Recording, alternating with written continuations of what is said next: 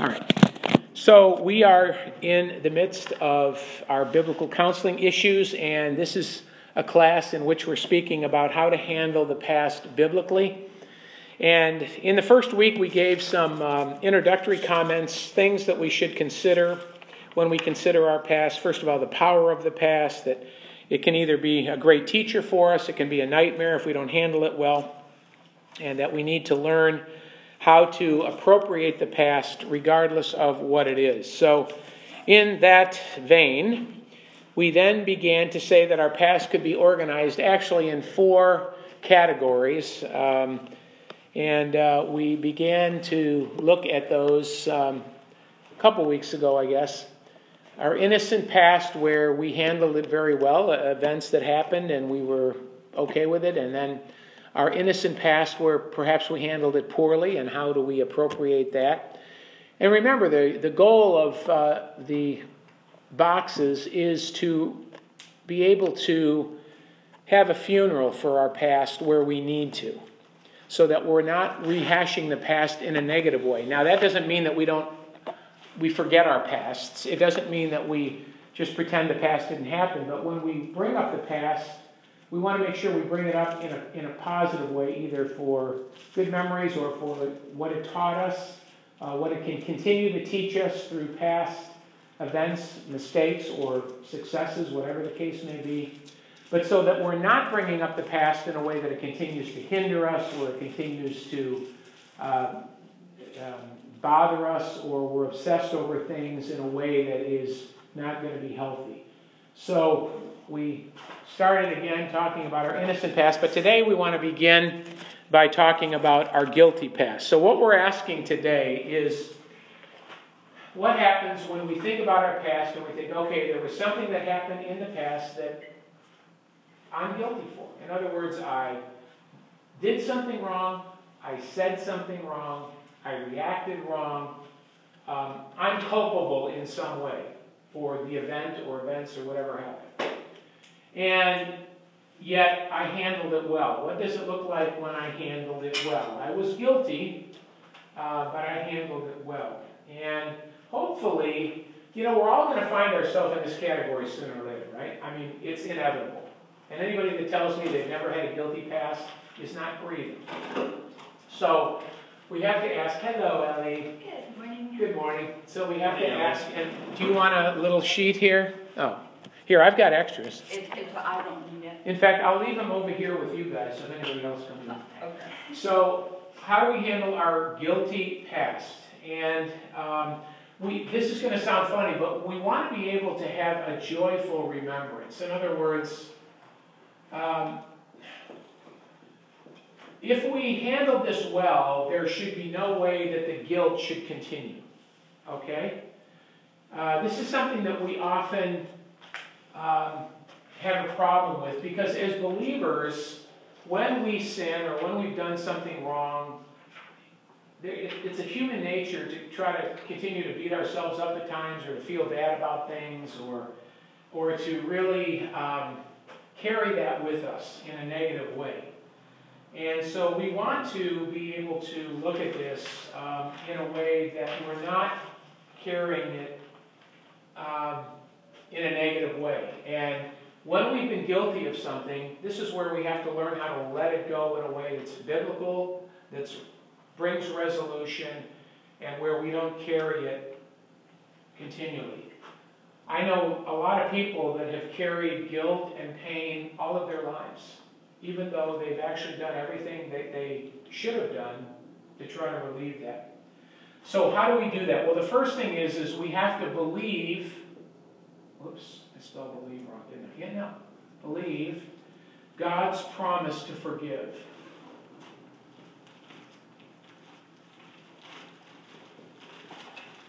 Now, let me tell you something that I often hear in counseling, and I have to correct. I hear people say this to me I just can't forgive myself. Have you ever heard somebody say that? I just can't forgive myself. And my response is always the same Nobody's asking you to forgive yourself, and you couldn't if you wanted to.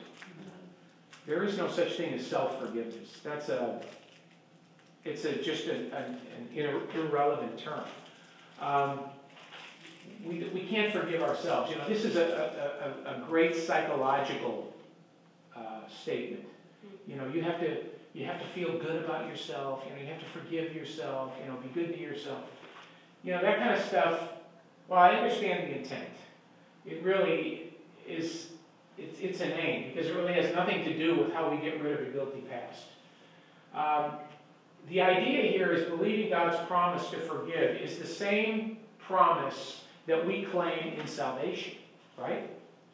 When we repent of our sins, God doesn't say, Well, I hope you can forgive yourself. When we repent of our sins, when we put our faith in the Lord Jesus Christ, the Bible tells us we're justified in Him, right?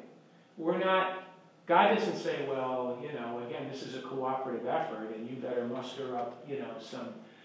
Our repentance is literally a desire to think differently and to turn and walk in a different direction. But forgiveness comes from God, right? So let's have somebody look up 1 John 1, 8 and 9, and we see this in the scriptures. 1 John 1, 8 and 9. And you know, feel free to comment, ask questions, throw tomatoes, whatever. Can I uh, bring you back to joy of remembrance? Yes. What was your point? The point of joy of remembrance is when we think about our, uh, something we might have done wrong and we did handle it well, that should bring closure. So when we think back to that, we're thinking back to it in a way that's constructive. Where we're, if we're going to hash that up again, we want to be able to hash that up in a way where it's we, we can say, okay, I remember what I did wrong there, but I've learned from that. So now Here's how I'm going to change how I react. Or, you know, I have a, a, joyful remembrance and, you know, it was so great I was able to go to so-and-so and ask forgiveness and we reconciled that situation. So you're not bringing it up again in a way where the guilt continues to condemn you, in a sense. So, believing God's promise. Who has 1 John 1, 8 and 9? Anybody want to read that? Okay, thanks. Lydia, go ahead. 1 John 1, 8 and 9. At the same time, it is a new commandment that I am writing to you true in him and in you, because the darkness is passing away and the true light is already shining. Whoever says he is in the light and hates his brother is still in darkness. Okay. Okay. Um, did you read 1 John 1, 8 and 9?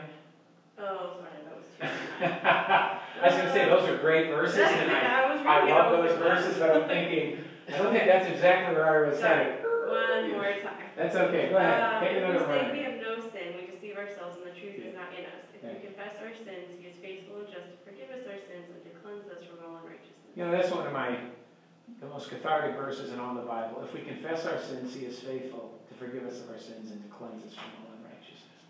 And that You was know, First John. 1, 8, and 9. And here's the thing, you know, one of the greatest examples of this is David's sin with Bathsheba.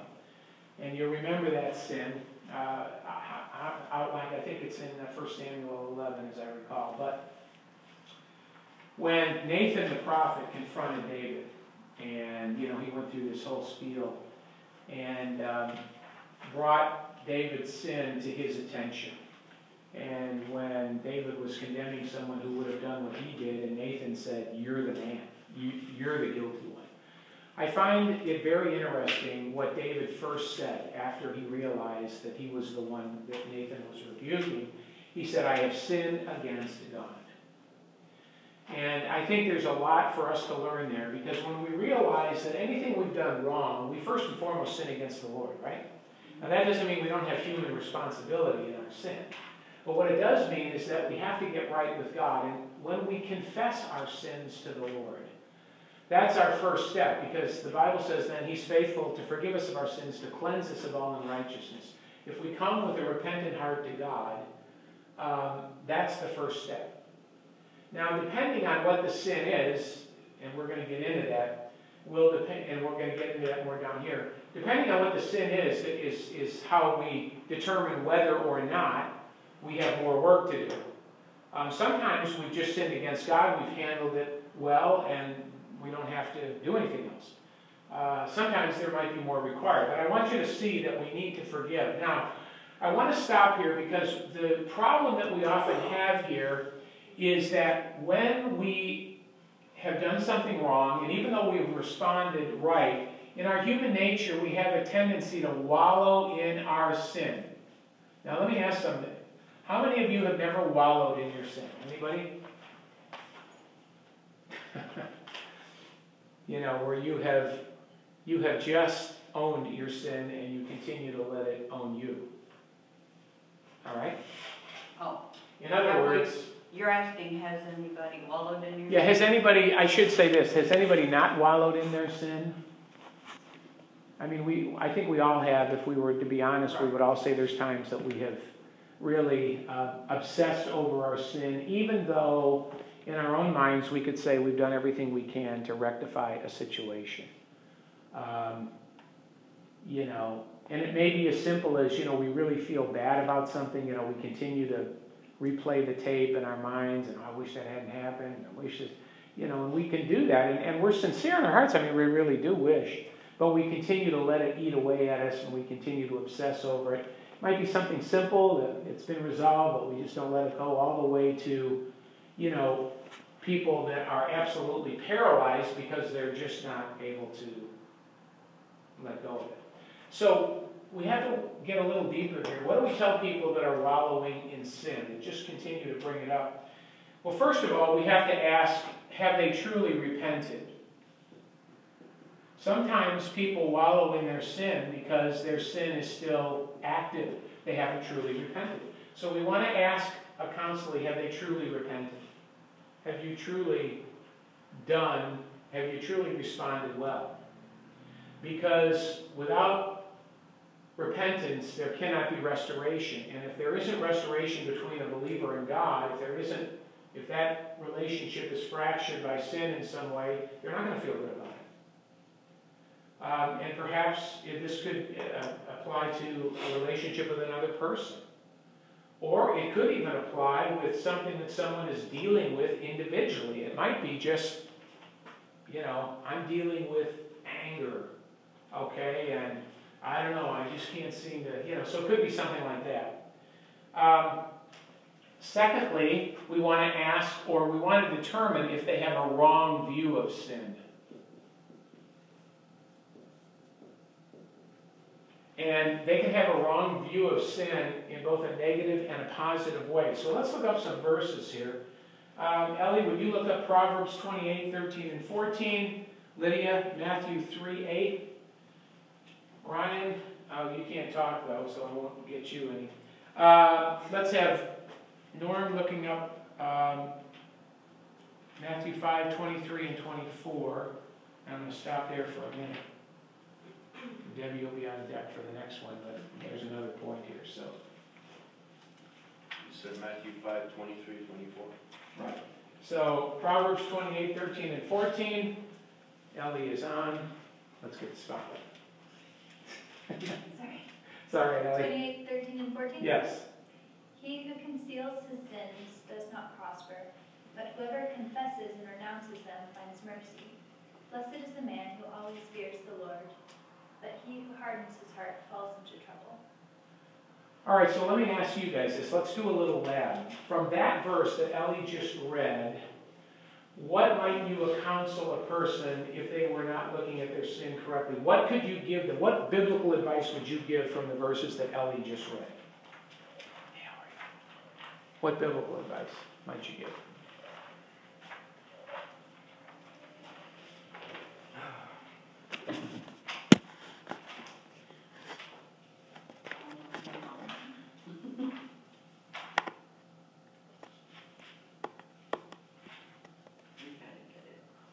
What's the question? Or what, what wrong views of sin might uh, be confronted through that verse? What, what? Twenty-eight, thirteen, and fourteen. Do you want to read it again, Ellie? Sure. He who conceals his sin does not prosper. Okay, stop there. Okay. What do we counsel from that? What is it, what are the questions we're going to ask just on that? If we're dealing with a counselee who's struggling. Well, I would say, um, a very important word would be conceal. So, Mhm, you yeah. know, if, if a person is not willing to acknowledge their transgression, and they even go further by just concealing it as though it didn't exist, Right. there's the warning will not prosper. Exactly. So you want to find out, are you concealing sin? Have you confessed everything that there is to confess? And what I find many times with counselees is that confessions come out in little dribbles. You know, like I'll hear, well, you know, I did this, and there's usually a little more. So I have learned to prompt and say, is that everything? Mm. Yeah. Is that really everything? Yeah. Is that really everything? Well, you know. Have you confessed all this? Because if they're feeling bad about this, they may be holding legitimate guilt. So, you know, that's the first thing we want to find out. Okay. Um, do you think that just confessing part of your sin or holding your sin, you, you know, you're going to get over this? Well, that's a wrong view of sin. Okay, that part. Okay, go read the second part, Ellie.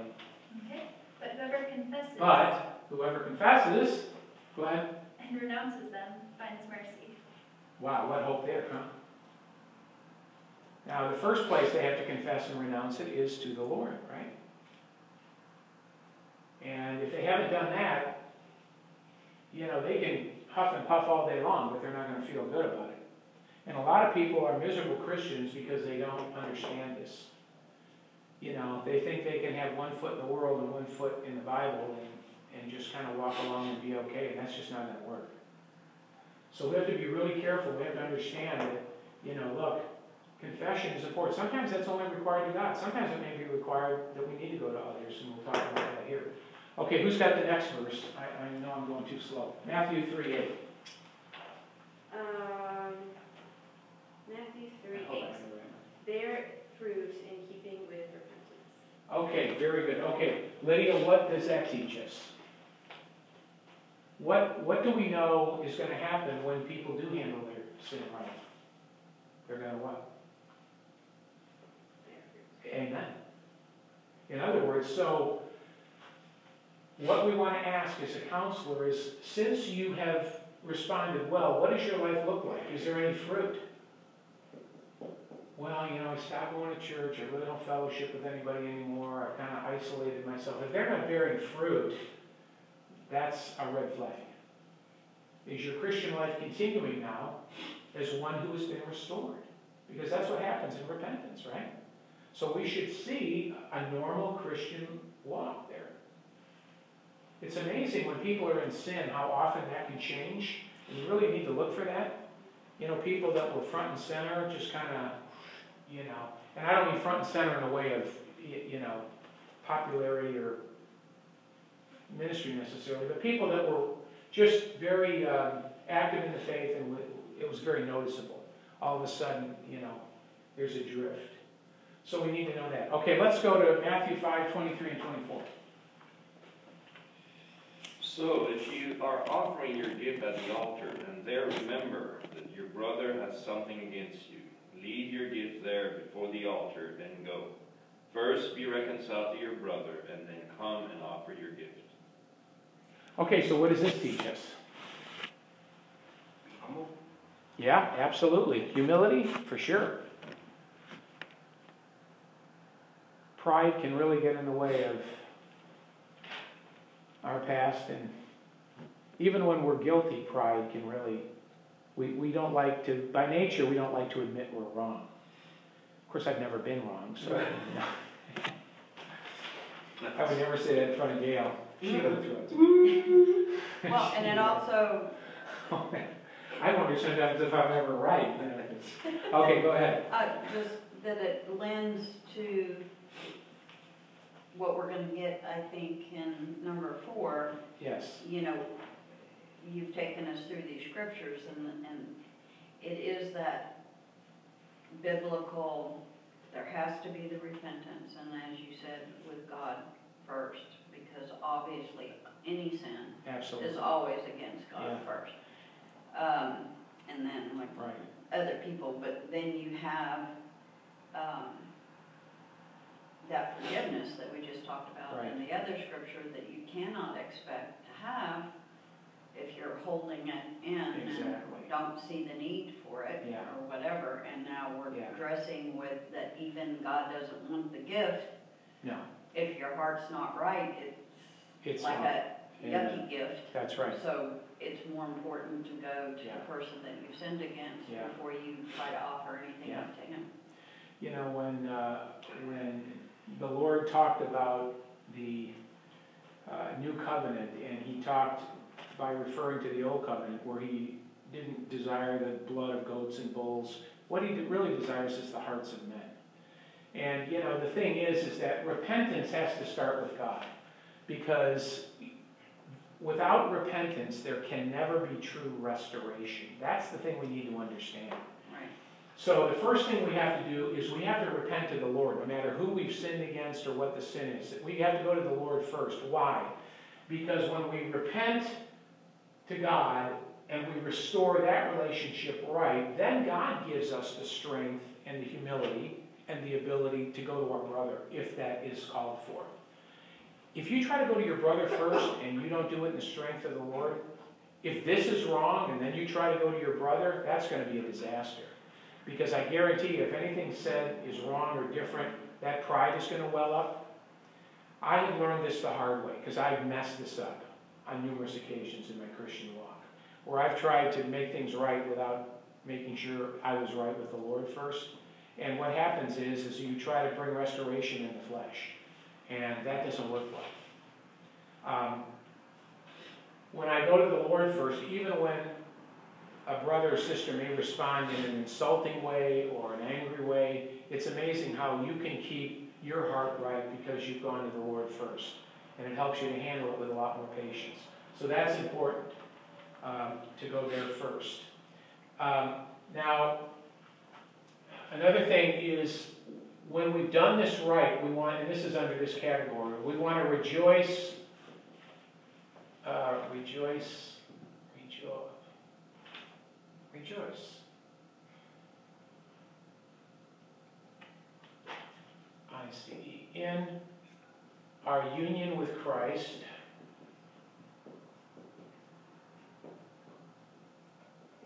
and his resurrection, and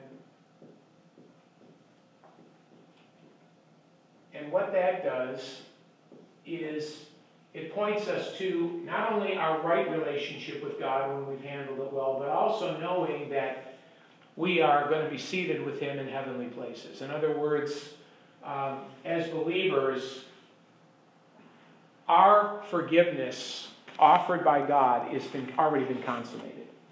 Now, we haven't yet been glorified. We would all agree with that. Our full glorification is future, but our um, our forgiveness and our status before God is assured. That's already been completed. So there is no more future sanctification for our forgiveness that has to take place. When we get to heaven, God isn't going to say, well, you know, I got you 90% there, but let's now get you over the, over the hill. We're already justified, completely, totally. So here's the encouragement we get out of this. If God has let our sin go, when we handle it, then why don't we? So we are holding against ourselves that God has already, something that God has already forgiven us for. You know. Um, and I, I, tried to get an example of how we could think of this in human terms. You know, if you, um, if you offered, if somebody transgressed against you, and we've all had that, and they came to you with a sincere heart and with a desire to repent, and they asked your forgiveness, and you said, you know, I forgive you, and, and you know, they're so grateful. And they kept coming back to you day after day after day, you know, I just can't accept this, I just can't. I mean, you would not only get frustrated, you'd probably be hurt by that. It's just like, look, I've forgiven you. Let's move on. You know, and that's what we do with God. Basically, we doubt his decrees when we don't let our past go, when we've done everything that we should do. And, you know, we have to rejoice in this. There are many unhappy Christians because they've never learned um, how to accept God's promise of forgiveness so that it doesn't hinder them in the present. Here's what I've learned as a Christian the longer I'm a Christian, the more hideous my sin is to me. I mean, I actually feel worse about my sin now than I did when I was a Christian because I understand more of the Word and I understand more of God's holiness. But while I understand what a creep I really am, I understand even more the grace of God, and it amazes me. You know, when Paul said, I am what I am by the grace of God, you know, it's through Christ, and you realize that his forgiveness is so much greater than our transgressions. Now, here again, that doesn't mean that we just, you know, say, well, we're going to cover everything with grace and I don't have any human responsibility. But it means that, you know, is it true that God has already seen the end of your life? Yes? Yeah. And He died for you anyway. I mean, He's, he's already seen tomorrow. He's seen your tomorrows. He's seen every day of your life. He's seen every sin you're going to commit. He's seen everything that He was going to see and has died for you and, and assured you of His love. So it's amazing that as a believer, as a true believer, we really can't mess that up. Now, we can certainly be hindered and very um, neutralized by the way we live our lives for Christ. But what we understand is if you are truly a believer in Christ, that we believe in the perseverance of the saints, right? That we don't lose our salvation. So now it's a matter of how well do we want to live for Christ and how intimate do we want this relationship to be. And as we stand on His Word, we can put to bed anything we've done wrong if we've handled it well. Um, and sometimes we know that we can handle it well with others, sometimes we can't. We're going to get into that in box four. But any, any questions on that? Um, oh, um, let's see, did I want that to be read? Yeah, will someone read Psalm 103.12? I'm sorry, I think this is in this. Psalm 103.12.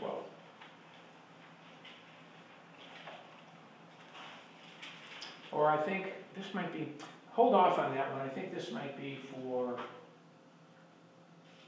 um,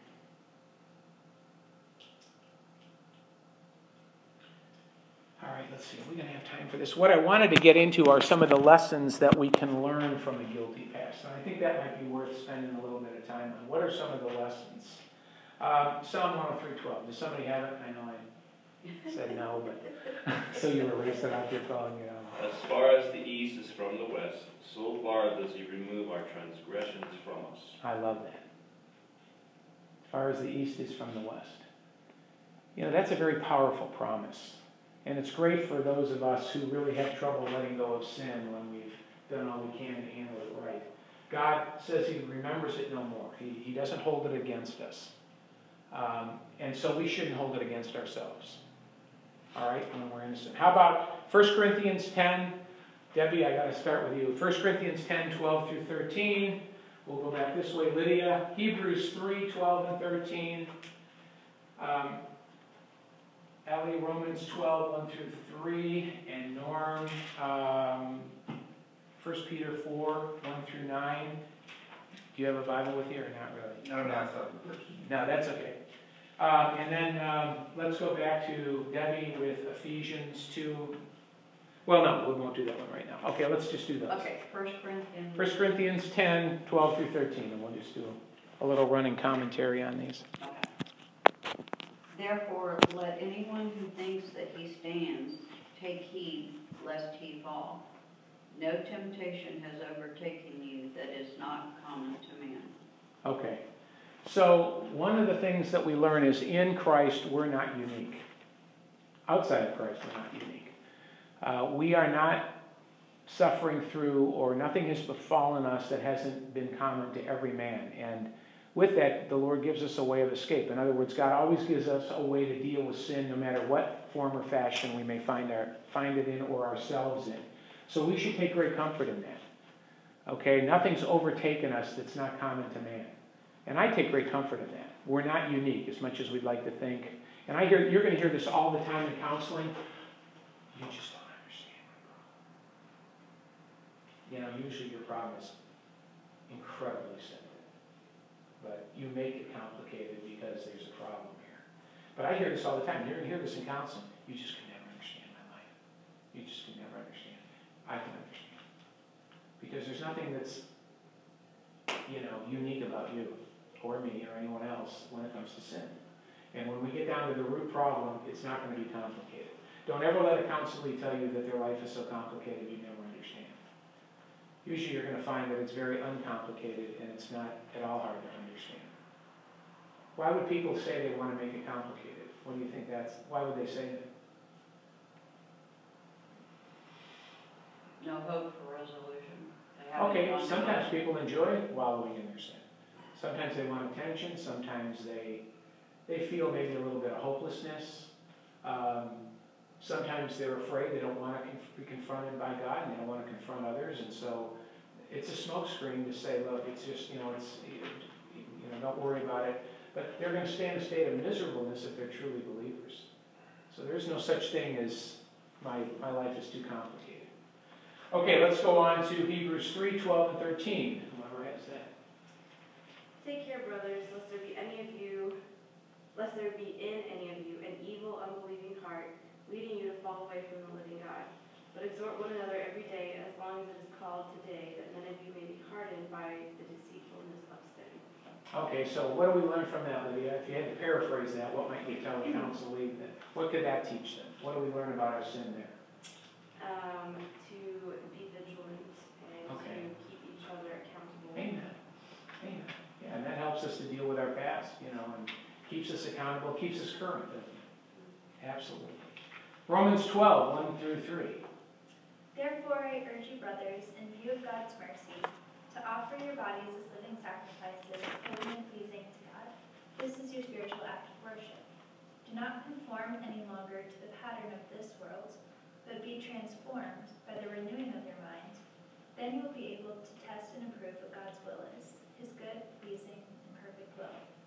For by the grace given to me, I say to every one of you, do not think of yourself more highly than you ought, but rather think of yourself with sober judgment, in accordance with the measure of faith God has given you. Okay, so what do we learn from that, Ellie? How could we uh, help, what do we learn from our past is concerning that verse? Or verses, excuse me. It takes humility. All right, Don't think of yourself more highly than you ought. okay. Evaluate yourself with sober judgment. Absolutely. That we need to constantly be renewing our minds as well, not to be transformed to this world, but be, not to be conformed, but be, to be transformed. And, you know, we have to fight always to think biblical, don't we? Because in the flesh, we don't naturally think this way. This is foreign to, you know, what our natural inclinations would tell us. So, and humility is always such a, a big part of the mix because we have to be able to be honest before the Lord. You know, we can't can't hold that resistance, and if we do, that we're hurting ourselves. So, okay, let's go to 1 Peter 4, 1 through 9. Did I say that? One through nine. Yes. All right. Since therefore Christ suffered in the flesh, Yeah. arm yourselves with the same way of thinking. For whoever has suffered in the flesh has ceased from sin, so as to live for the rest of the time in the flesh, no longer for human passions, but for the will of God. For the time that is past suffices for doing what the Gentiles want to do, living in sensuality, passions, drunkenness, orgies, drinking parties, and lawless idolatry. With respect to this, they are surprised when you do not join them in the same flood of debauchery, and they malign you. But they will give account to him who is ready to judge the living and the dead. For this is why the gospel was preached even to those who are dead, that though judged in the flesh the way people are, they might live in the spirit the way God does. The end of all things is at hand. Therefore, be self-controlled and sober-minded for the sake of your prayers. Above all, keep loving one another earnestly, since love covers a multitude of sins. Show hospitality to one another without grumbling. Okay, so there's a ton of stuff in here that we can learn about the past. What do we? What are some of the things that we learn here? Love covers a multitude of sins. Yeah, absolutely. And here's another thing, you know, Peter says that, you know, when you become a believer, you put yourself at odds with those who are not believers. In other words, maybe some of you have had this experience. You had a lot of unsaved friends that you ran with when you were unsaved. And, you know, you were kind of in the rat pack together. But when you came to Christ, they realized you don't run with them anymore in the same excess of dissipation, and they malign you.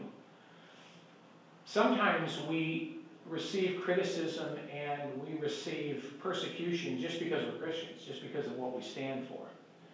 Now, why is that important for us to understand for someone here? Because a lot of times, people have had a guilty past, they've gone to others and asked their forgiveness, they've responded well, but they can't control the way others respond to them, right?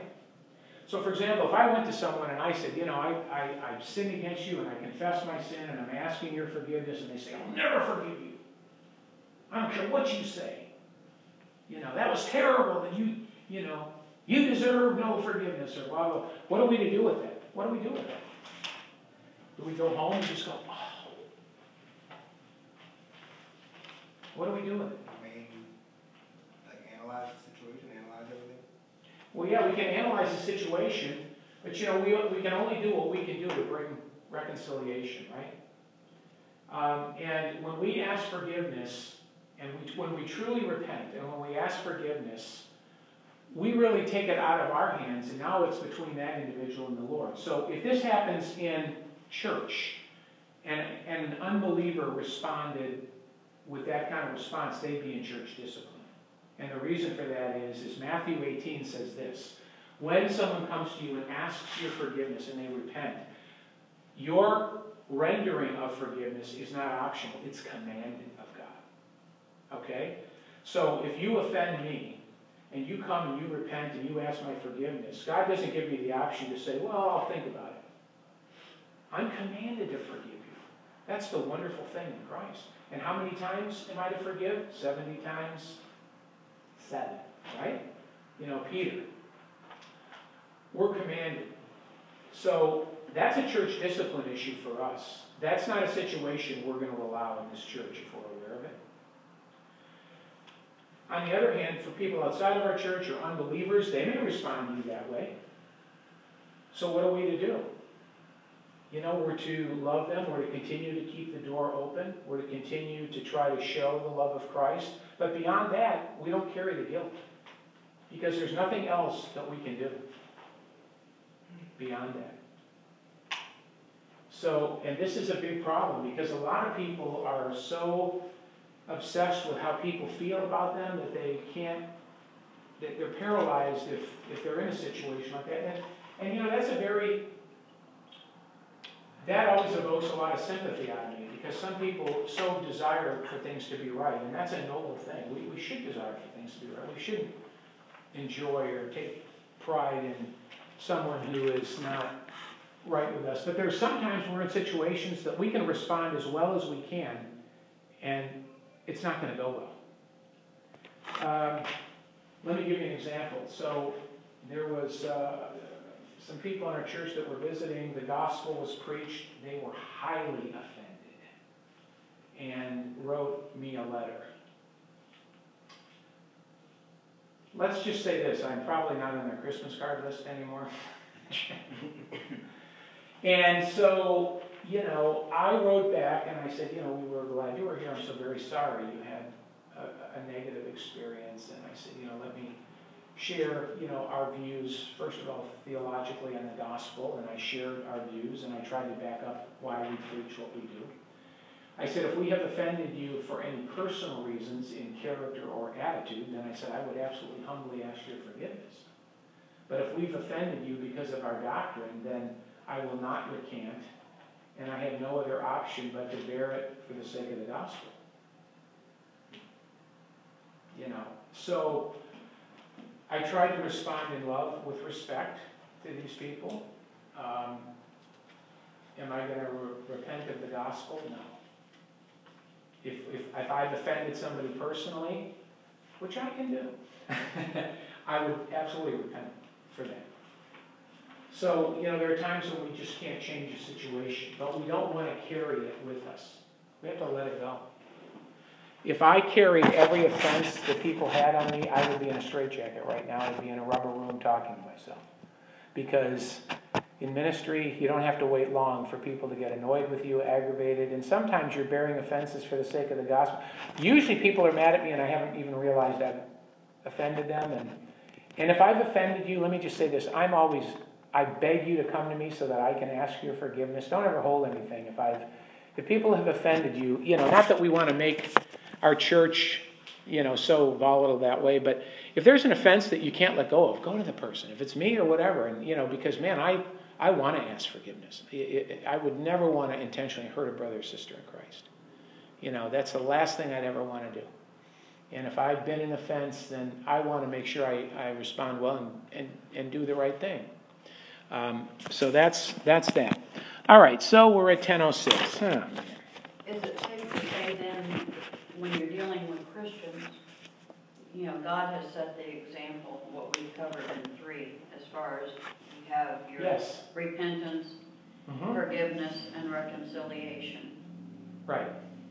Exactly. Um, And which leads to the restoration of, like you mentioned, you know, God, Yeah. it's, it's erased.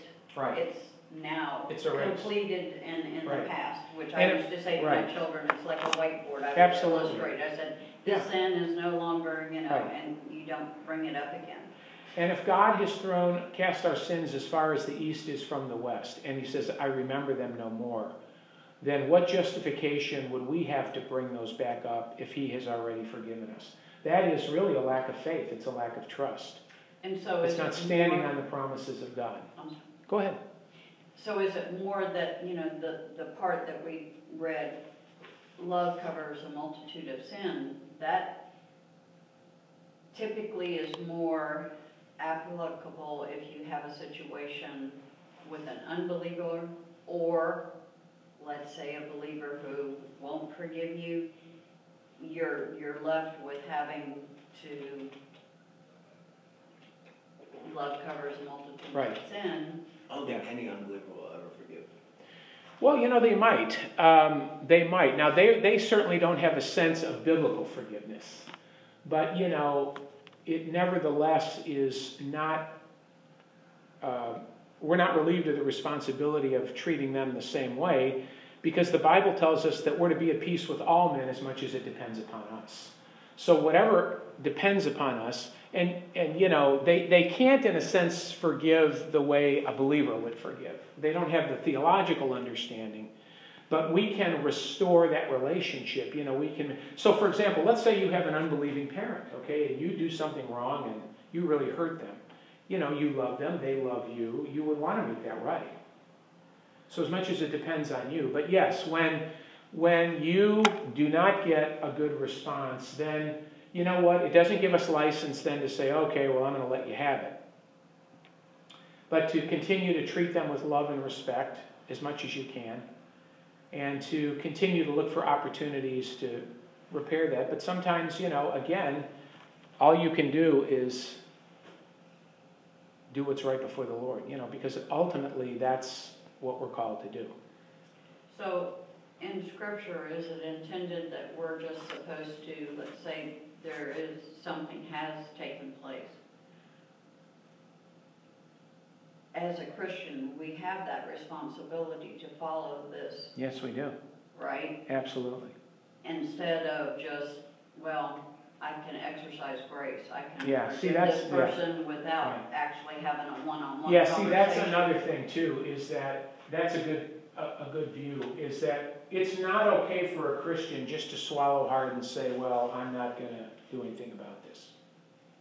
You know, first of all, if we're guilty, we have an obligation, but Matthew eighteen is very clear, even if we're the offended party in the church, if a brother or sister don't come to us, then it's our obligation to go to them.